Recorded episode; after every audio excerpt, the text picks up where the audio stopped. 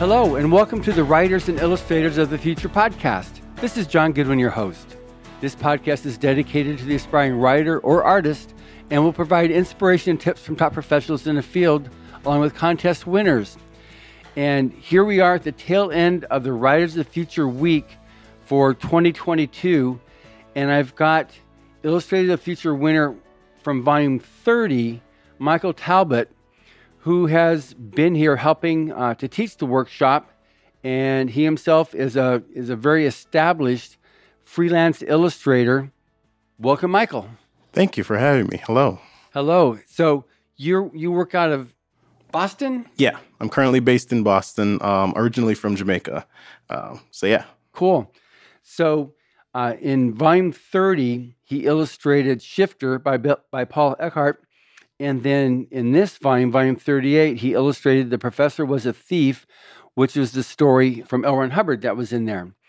So I guess the first thing I'm interested in, in knowing is your trajectory as an illustrator from out of the mother's womb into winning the, the contest in um, eight years ago. Sure. Um, so it's funny you mentioned out of the mother's womb. So uh, as a kid, I was very you know shy and I would be uh, reserved and introverted. So I instead of uh, going outside and playing with my brothers and like the kids in the neighborhood, I'd be inside just drawing by myself.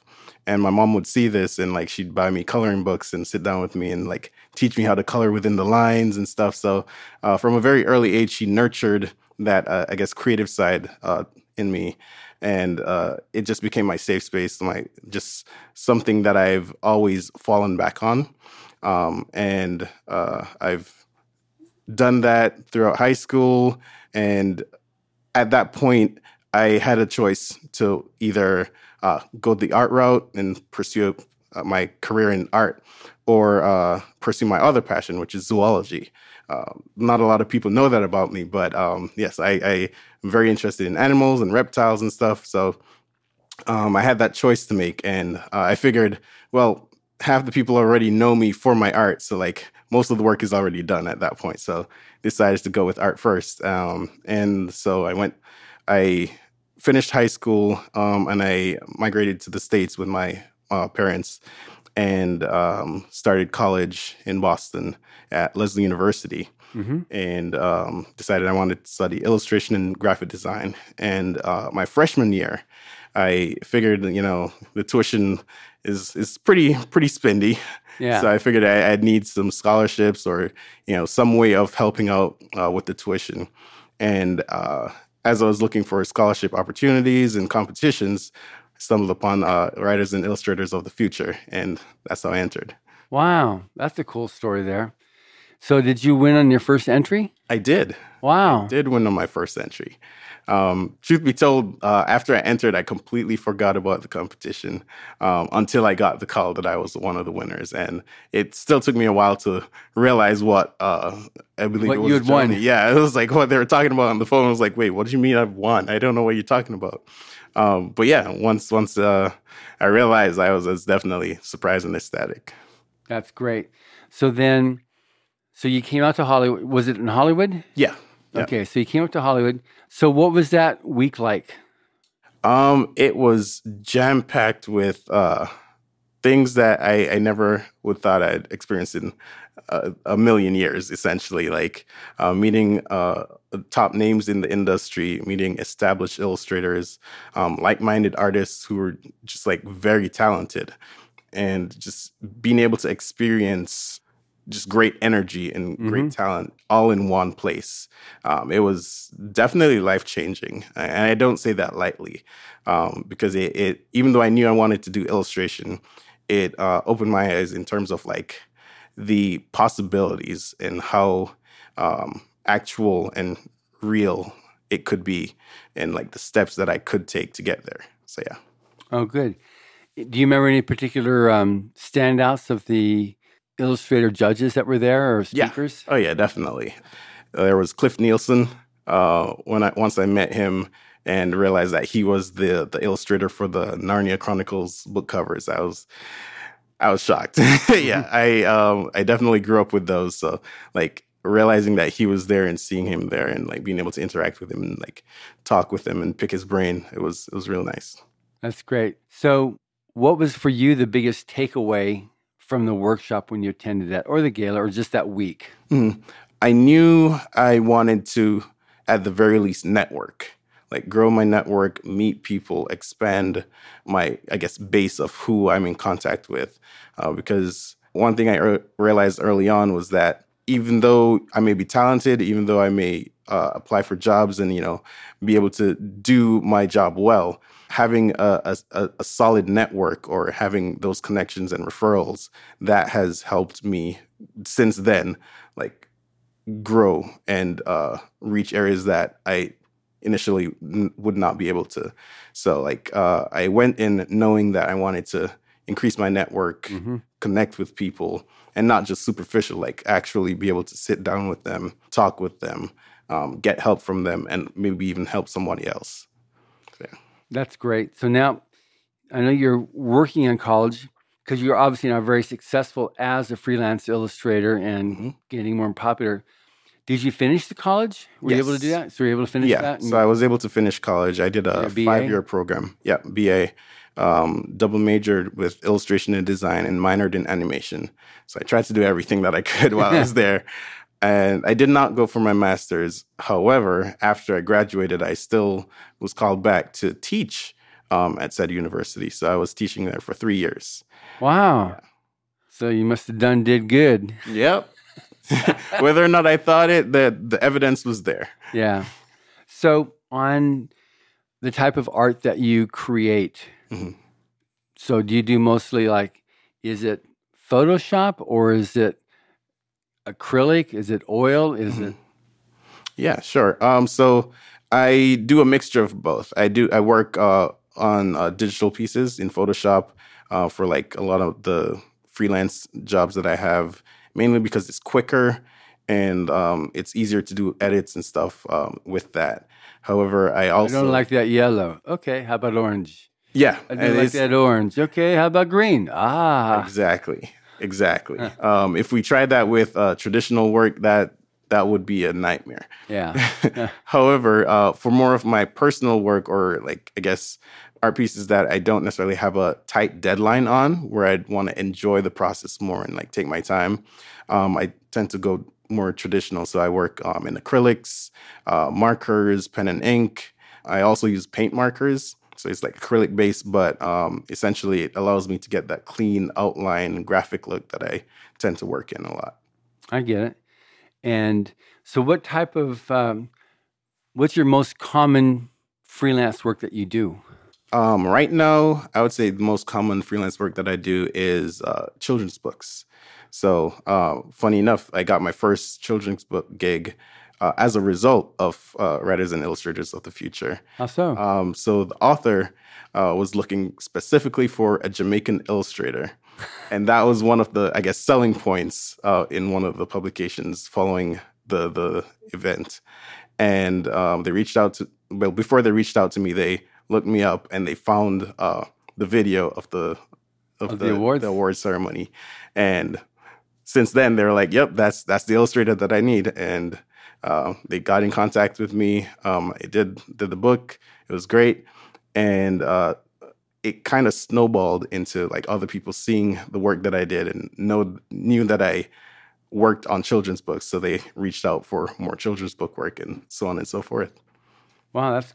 Do you know Bea Jackson? Yes, yes. Bea Jackson is amazing. She was there as as an alumni in the same position that I am uh, here today uh, when I was a winner eight years ago. Uh, so she came back um, and she spoke with us, showed her work, um, and I got connected with her. And since then, I've actually been um, in contact with her uh, on social media. We've like done Instagram live streams together. We've talked about our work, showed our work and stuff. So we definitely keep in contact. Oh, that's great. That's great. Yeah, she's when she got the NAACP when she when she did the um, the children's book that she did on Michelle Obama. Yeah. Um, Parker looks up. Parker looks up. Uh, she was a finalist in the NAACP, um, mm-hmm. whichever word it was. So she came out, and I was her plus one. That was a lot nice. of fun that night. That nice. was a lot of fun. So now you've gotten so good that we asked you to uh, illustrate The Professor Was a Thief, um, that story by L. Ron Hubbard in this year's volume, and to invite you out here to speak to the to the class. So, what did you talk about? What was the thing that they were interested in? What were your, you know, just some of the stuff you were you were discussing and showing and doing and whatnot? Yeah, sure. Uh, so, um, I'll start it off by saying that I was kind of surprised when I was asked to do a workshop because I felt like I wasn't that much different from the winners for this current volume. Um, seeing just the the amount of talent and the skill that everybody possessed, I felt that like I shouldn't be in the position where I'm imposters. exactly, exactly. Uh, the the good old imposter syndrome. But then the more I just like interacted with them and like got to know them, I realized it's it's not necessarily I'm in the position of, of being a, a workshop leader and like they're the winners. It's more of just from one artist to another, talking about our process or life or journey and seeing how uh, the experiences that I have could possibly help them. And so essentially that's what I did. I had initially planned like a whole talk about okay you know this is how you do like a composition like how you would prepare an illustration for a children's book and as i started i almost completely threw that away. It was more so of just like me talking about my journey, my experiences, um, and it seemed like that connected with them more. And like it was definitely my, my, feedback that I've got from is that, yeah. that was really a good connection. Yes, and like they were just asking a lot of questions, which was really good. I, I love the engagement, um, and it seems like it was well received. So yeah, I'm happy about that. That's that's great on that. Yeah, we've got um, not so much on the writer side, but on the illustrator, the subject of it you know, it's illustrators of the future mm-hmm. and cover illustration and, and um, inside illustrations is a very legitimate form of illustration, but right. art has spread so much more since mm-hmm. the inception of the contest. Yeah. You know, with, and, it, and it's been good because we've had a, a, pretty good variety of judges and people talking about different things. Mm-hmm. But it's a real trick keeping up with what's happening right now.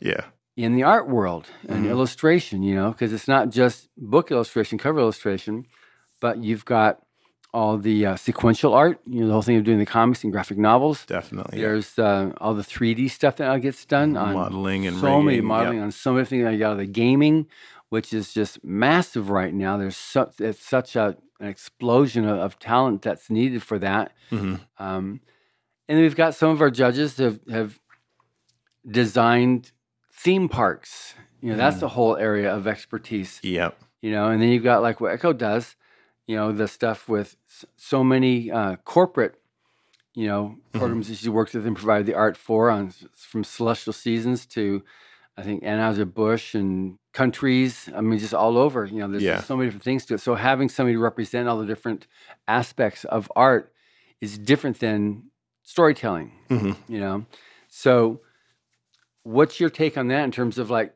to make a successful illustrator workshop for today's needs of the upcoming artist? Um, I think it. I'll, I'll, I'll answer this in a way that uh, I've approached my art. As I mentioned, uh, in college, I studied illustration, design, and animation, and I knew I wanted to go uh, the illustration route but I recognized that it was still important and beneficial to study design and animation to help supplement illustration. So, similarly, having a, a broader spectrum or a broader reach and a, a wider experience base um, will definitely help supplement and help uh, give different avenues and different viewpoints on how to approach a specific problem that uh, an illustrator might not think about normally. Mm-hmm. So having judges and having people who have experience in experiences in all these different different areas and different um, sectors and different businesses, I feel that is is very pivotal mm-hmm. and helpful in like nurturing the, the the artists of today. So then, with respect to an artist, so again now like revisit this thing on because somebody likes I really all I want to do is paint. Mm-hmm. I just want to paint, you know, and it's like Larry Elmore. That's all he wants to do is paint. Yeah. You know, he's got his oils and he does that. He doesn't do anything else. You mm-hmm. know, that's what he does. So he's gone through various things he had to do, but now that he's in his golden years as an artist, he's Mhm. He no longer has to do something in order to make his living. And now he's just like, okay, I'm done working for other people. I just want to work for myself. I'm going to paint. I guess that's okay to do at the end of one's career. Say, okay, I'm going to settle down and do this. Mhm. But right now, for a person getting started in art as a career, what are some tips that you would that you that you could provide? Yeah, sure. Um, so I would say if you have a dream or a goal, this is one advice that I like to give to people. If you have a dream or a goal, uh, whether or not you're able to pursue it or achieve it right now, never forget it. Keep it in mind and bear it in mind because that will help determine and drive your actions. And even if it's only working towards it little by little, you're still getting some work done to it. Um, a lot of people, uh, if when they realize that they are un- they're unable to work towards a dream or a goal or achieve it right now, they give up or they say, "All right, you know, I can't do this right now," so they just completely forget it. And uh, I feel like that definitely cuts off a lot of opportunities right now and in the future by just writing it off.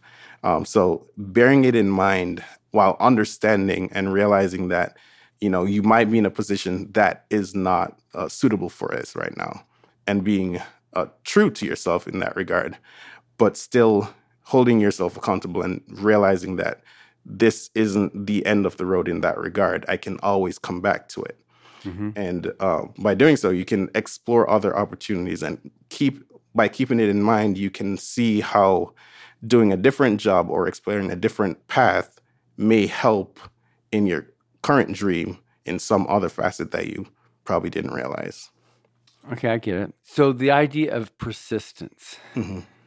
how does that fit into this mix? This the same way you know? Yeah, persistence in the sense of not giving up on that dream not giving up on that goal or that idea. And persistence is oftentimes um, confused with stubbornness. And stubbornness is the like you're unwilling to change or try different paths. Mhm. persistence means that you're continuing that same path and it doesn't discredit or it doesn't prevent you from exploring other options at the same time. Mm-hmm. right? So in that sense persistence is key. It will help you. It, it is a vital and a beneficial uh, character trait. But it's when it becomes stubbornness that a lot of people find problems um, or it's when like it's completely void or not there that people will like lose sight of what they want Okay. So you have your art, artistic integrity, Mhm. which directs like this is the only way this can be expressed. You're you're freelancing and you've been hired by somebody to Mhm. paint this thing here, and you're like, no, this is how it needs to be. And the art director says, no, it needs to be this other way. Mhm. And you're going, no, it should be this way. Can you talk about that? The, Yeah, sure. uh, Um, so uh, there is uh, there's a level of uh, sacrifice, I will say, um, when it comes to working with other people or working on client work. So in terms of artistic integrity, you would hope that a client hires you because they recognize your artistic integrity or they recognize your artistic vision, um, and they would um, respect that and you know look forward to that input within the process of creating the artwork. Um, but in the sense of uh, where there's a disagreement in terms of like, you feel like this should be expressed in a certain way, um, while the client feels uh, differently. I think communication is key in that regard, where uh, not just saying that it should be this way, explain why, explain how it's more beneficial to uh, represent it in a certain way versus how uh, they might view it or want it mhm. say, all right, this might not be good because so and so, or this might be better because so and so. But if you you're butting heads and say, no, I my preference is this, and they're like, no, I want it this way. This is what me as the client wants. You are doing work for them. So ultimately, you, there is that level of sacrifice where you will have to essentially give in or decide that you don't want to work with them. But um, in my opinion, I think like it, there needs to be that level of communication and understanding Mm-hmm. between the artist and the client and being able to express effectively why you have this agreement. Okay, that's a good answer on that because it's. I've seen people, you know, I'm going to argue, I'm going to hold my position because I got my integrity on it, but yet you said the client's the one that's paying for it, Yeah. you know, and you have that thing like, well, they're hiring me because of my skill and my vision, but yeah, they're hiring me because they want your skill, Mhm. but they want their vision. Exactly. Yeah. And if at some point it just becomes too much to, to bear, you you can just not do the work. You can terminate a contract. You can decide that okay, this goes against not just my art, artistic vision, but if it's against either your morals or whatever else, that is an option as well to just not do the work. Have you ever had to do that yourself? Um, not to that extent, but yes, I have turned down work uh, because I've uh, either noticed or realized before we've gotten into it whether or not it would line up with uh, either my morals or whether or not it would line up with um, my vision of like how I want to promote myself and my work. Right. Okay. That that sounds cool.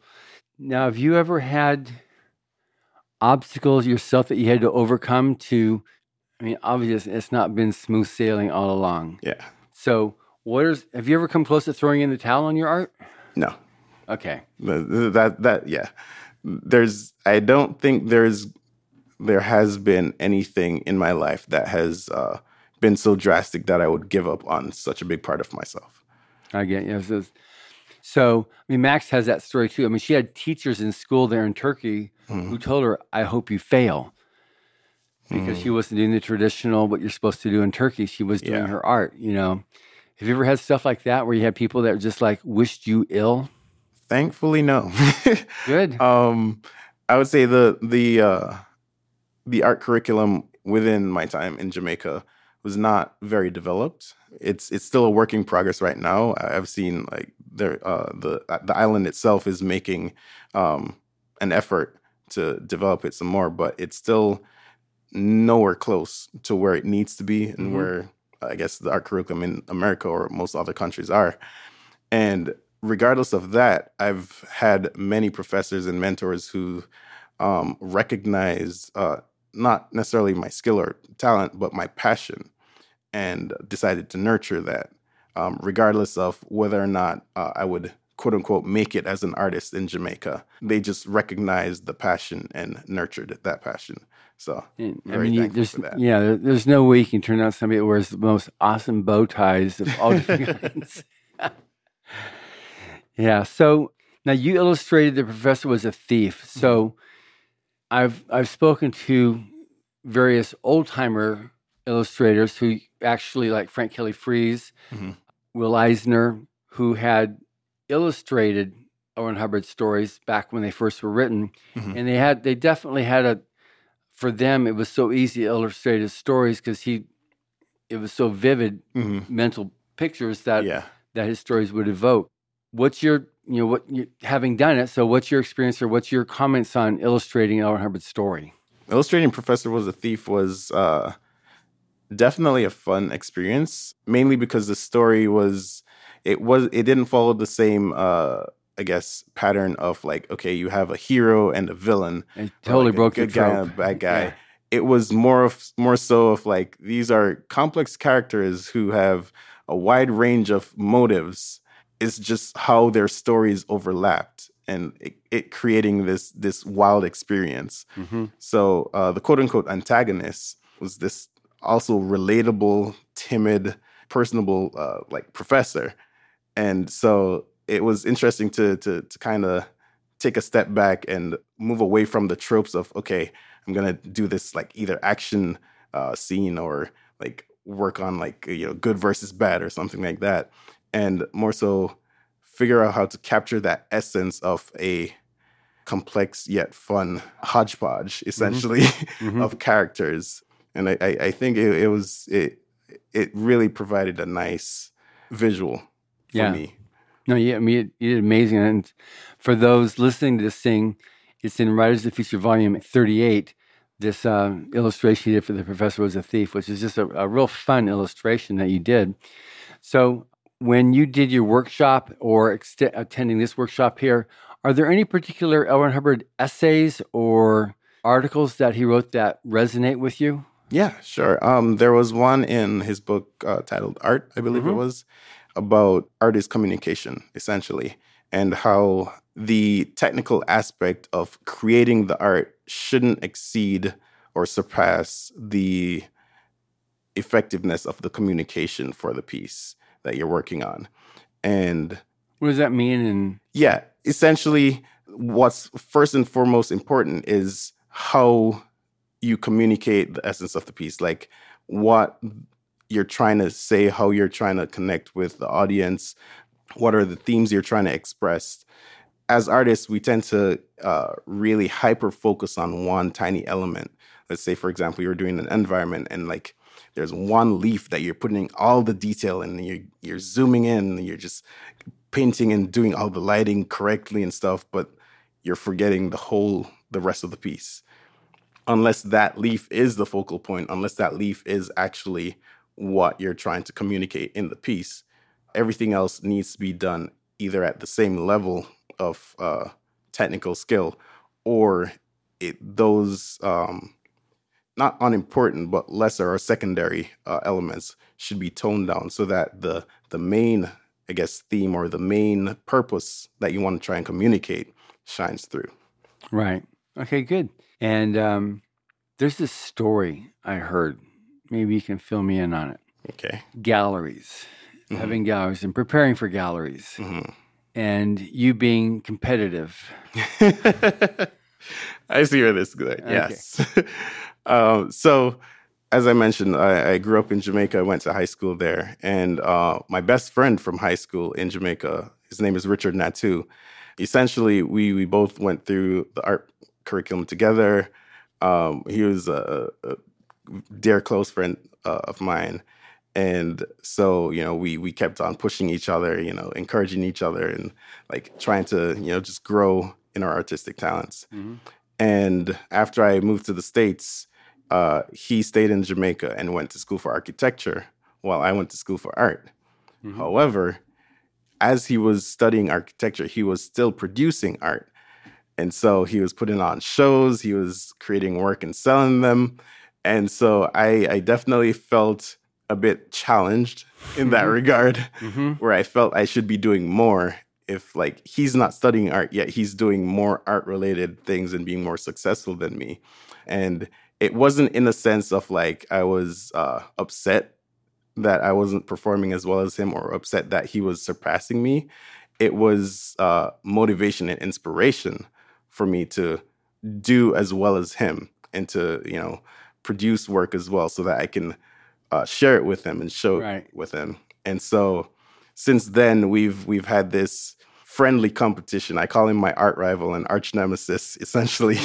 so like anytime he does a, a project, he would show it to me and like tell me about it, and that would inspire and motivate me to go and do a project so that I can bring it back to him and tell him about it, and so on forth, so forth and so on. Like he would, he'd just take that and it would be a, a, constant cycle of motivation and inspiration. And I guess recently, uh, well, actually, uh, back in 2019, uh, he, uh, in January, he called me out on Twitter. He, he made a post uh, announcing an exhibition that he was uh, planning to put on. And he called me out and said, Hey, Michael, you know, I'm putting on this show. Make sure you have a show as well. So, he, like, he challenged me to an art exhibition showdown, essentially. Hmm. So uh, the aim was to have a completely new body of work, all new pieces based on like or different story ideas. The show had to be titled the same thing. The shows had to have happen on the same dates, and I should have it in Boston while he has it in Jamaica. And essentially, it wasn't necessarily to show whose exhibition would be more successful. It was more so to push us to get to that next level and Right. actually like improve as artists. And we ended up having multiple shows throughout the year. Um, I had three, he had about uh, four or five. And that was the most work I've ever produced in such a short time. And yet, it's, I think that was my most successful year as an artist. Um, and similarly, this year as well, um, I noticed that he was uh, putting on a bunch of shows uh, since the fall. He had put on four or five different shows, and I But yet that's not his main main line of work. uh, no, it is. oh, now it is. Yeah, Okay, got it. So Got he it. he he uh, after he finished school for architecture, he got a job as an architect. But then he quit his job, and now he's a full time freelance, Freelance artist artist. as well. Wow. so, and he's very successful. So like I'm I'm super proud and happy about that. But again, it's that constant inspiration, and motivation to improve and get to the next Sure. level, so that we can kind of pay forward that cycle. But yes, so since the fall, he had put on four or five shows, and I realized like, okay, I haven't put on a show in a while. I can't be left in the dust by him. Mhm. So um, that pushed me to work on a whole new body of work again, uh, essentially paying homage to him and like the work that I've seen him done. And so I've again produced uh, like 17 new pieces within one month. And now I have a show up in Boston currently, as I'm here in LA, uh, called Salvation Redux, um, exploring works that uh, is inspired by his uh, previous exhibitions. Wow, that's pretty good. Was there something here where you knew he was going to produce a lot, so you did more than what you thought he was going to do? Then it came out that he did. Oh yes, yeah, definitely. Uh, we uh, with the show back in uh, 2019, we we both kind of uh, estimated that we'd each do around 20 pieces or so, um, and just 20 pieces for one show. And I took that and uh, under the quiet, I was like, okay, well, if he's gonna do 20 and he's been doing so much other work, like I have to, you know, up my game. I have to kind of outshine him essentially. And so I ended up doing three shows in 53 pieces. And he definitely blew me out of the water, like over 200 pieces. so yeah, it, it it really is an interesting time. He keeps me on my toes, but it's it's a fun time. That's great. Now, how much, how important is it in general for art, or at least for you, to have someone to push you and to have that give you that urge to do better? Is that an important thing to have that something to, to spark you, not just your own Yeah. internal voice saying do more, but to Mhm, actually have mhm. something out there in the world? Yes, definitely. I I feel that uh, having that external push or ex- that external motivation is key and uh, very very helpful and beneficial to growing as an artist. Not everyone has that uh, internal motivation and Yeah. drive, and even though uh, art might be a passion, um, we might not always feel that passion, or it might not always be expressed.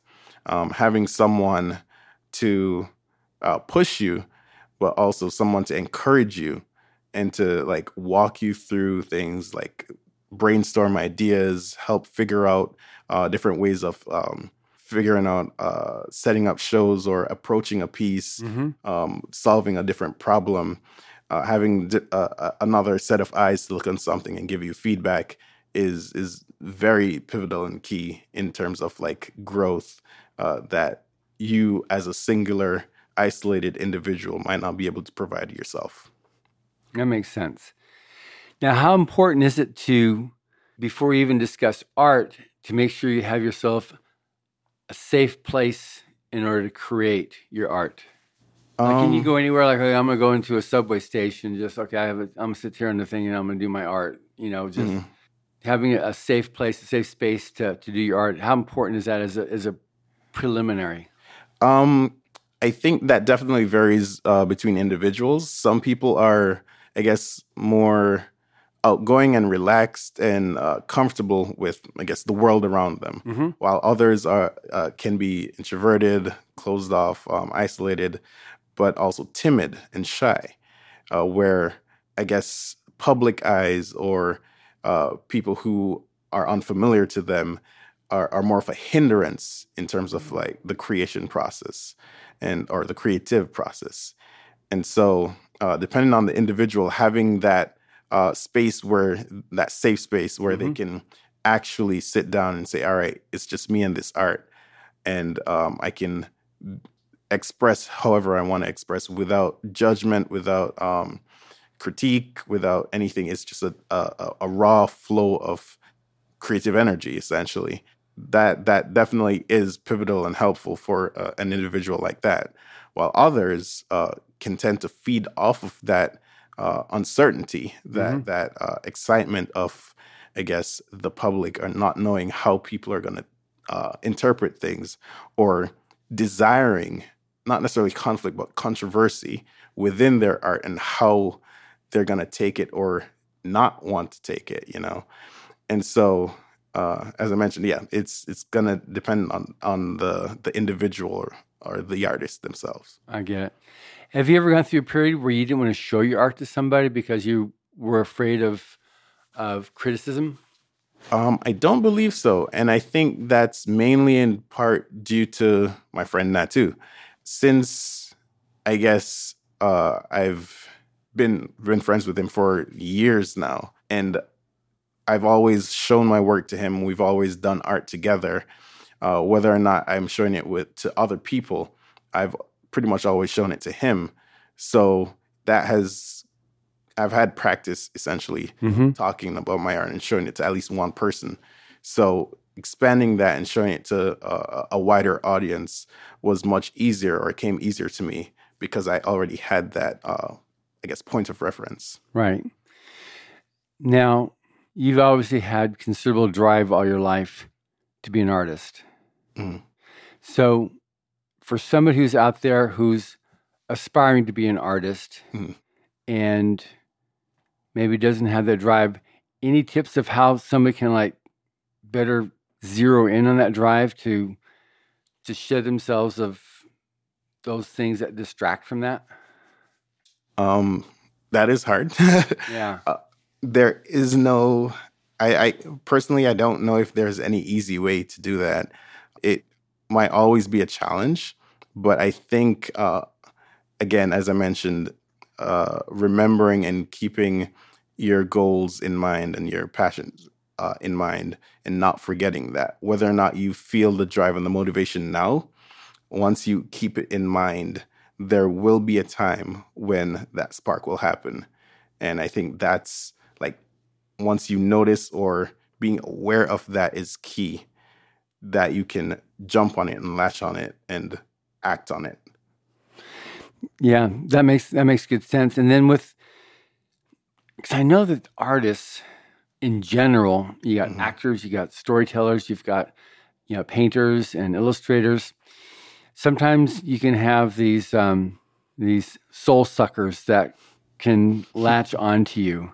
yes Have you experienced that at all? oh yeah yeah um both in just uh i guess general audience um and also clients and i think it, it's very very important to be able to recognize that early on whenever you're either showing your work to somebody who's like that or um, being approached by someone who wants to work with you who might be like that um, How can you tell them? For you, for your own yeah experience. yeah yeah i guess in the sense of like uh, just being honest and saying if uh, if the soul sucking essentially is whether through uh, like you're not seeing it being a, a, a beneficial working environment or if you feel that they they don't line up with again your morals or ethics or your vision for the art that you want to produce you can just tell them like hey i appreciate you reaching out to me about this. Um, at, for the time being i don't think this lines up with my artistic vision. Uh, if you'd want i can get you in contact with somebody else or pass you on to another client. And you don't really have to explain beyond that. Hmm so yeah. So, um, see, sometimes you can be, someone can, can have a, a legitimate criticism or, I, wouldn't, I wouldn't even say criticism, but just a concern about something. How can you distinguish between someone with a concern and someone who's just a jerk and means you know well, yeah you know, and is just trying to soul suck you? Yeah.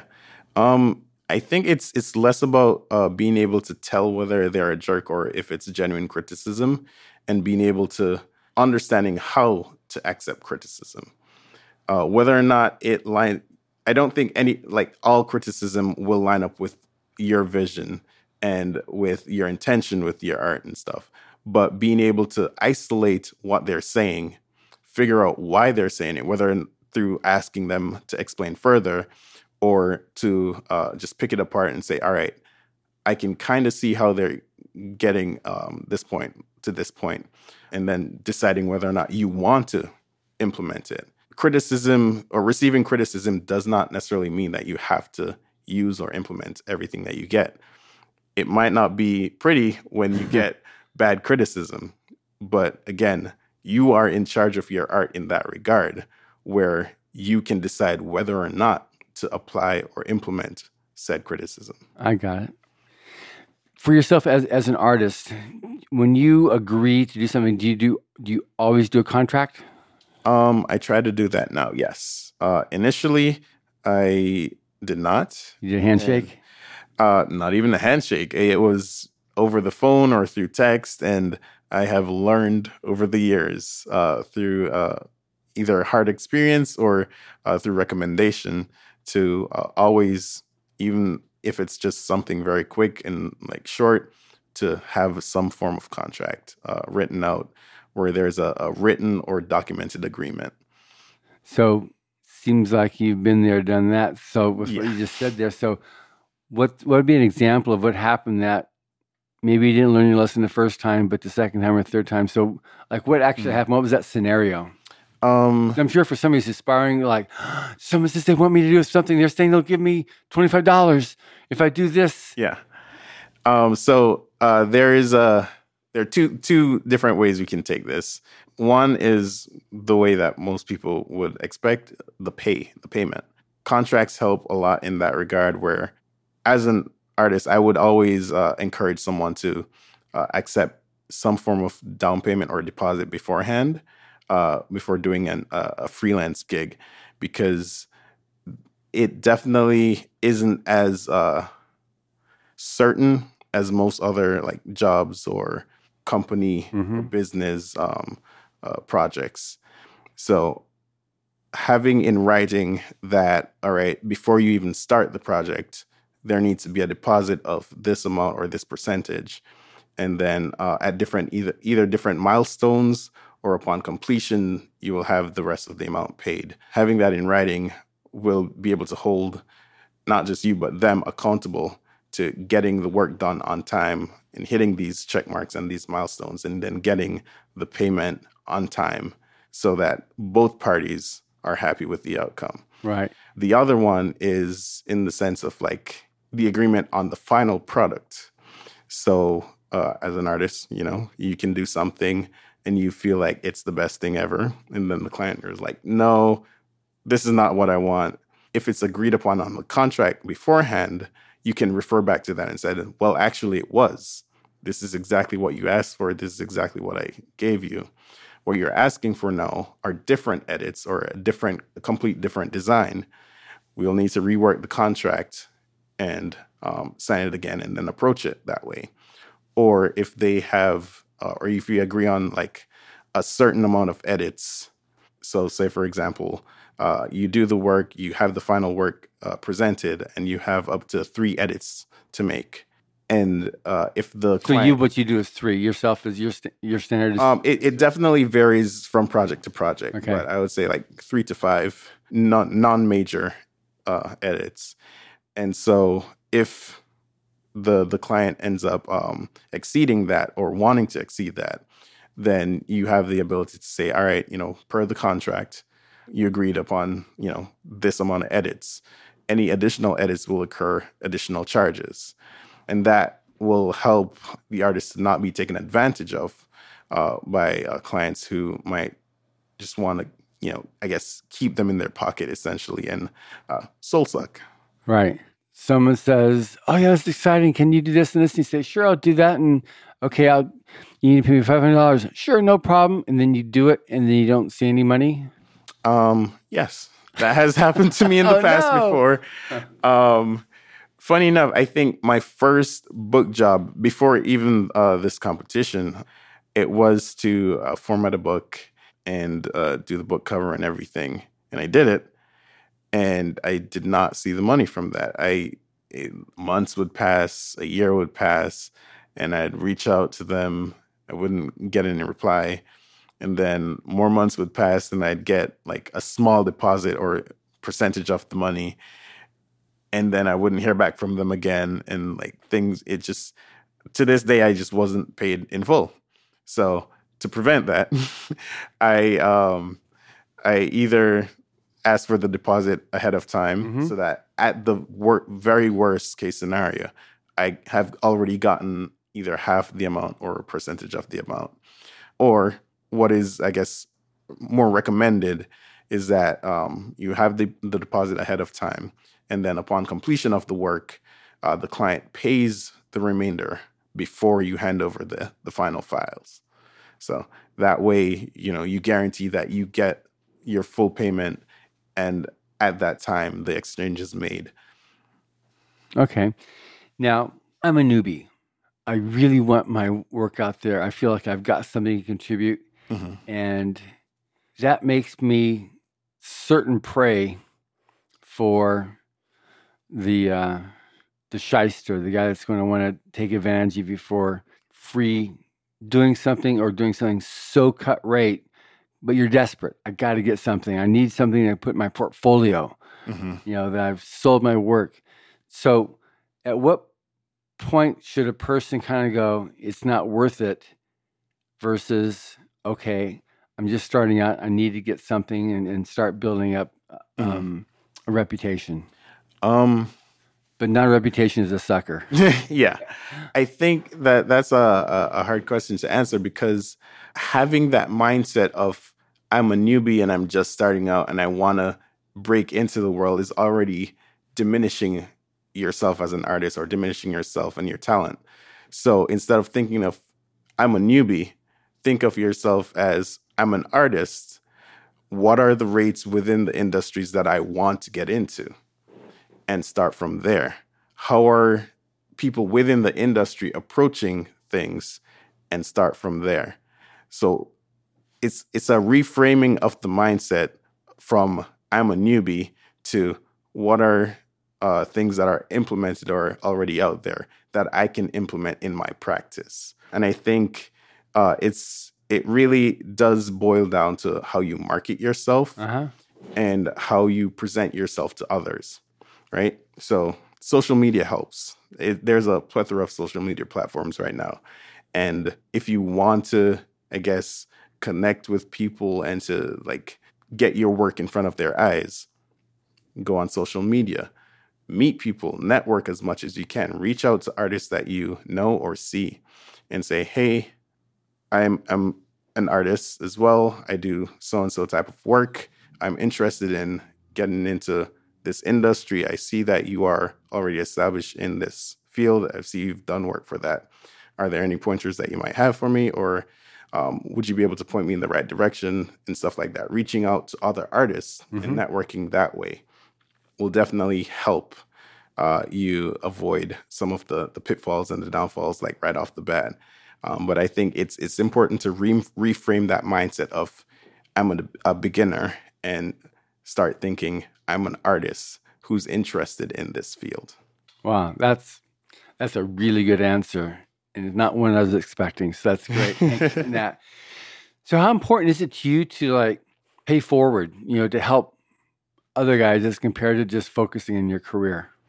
Um, well, short answer. I think it's, it's extremely important in terms of how that might look or how it's expressed. Uh, there are very varying different ways as I mentioned, uh, after I graduated, I uh, taught at my university for three years.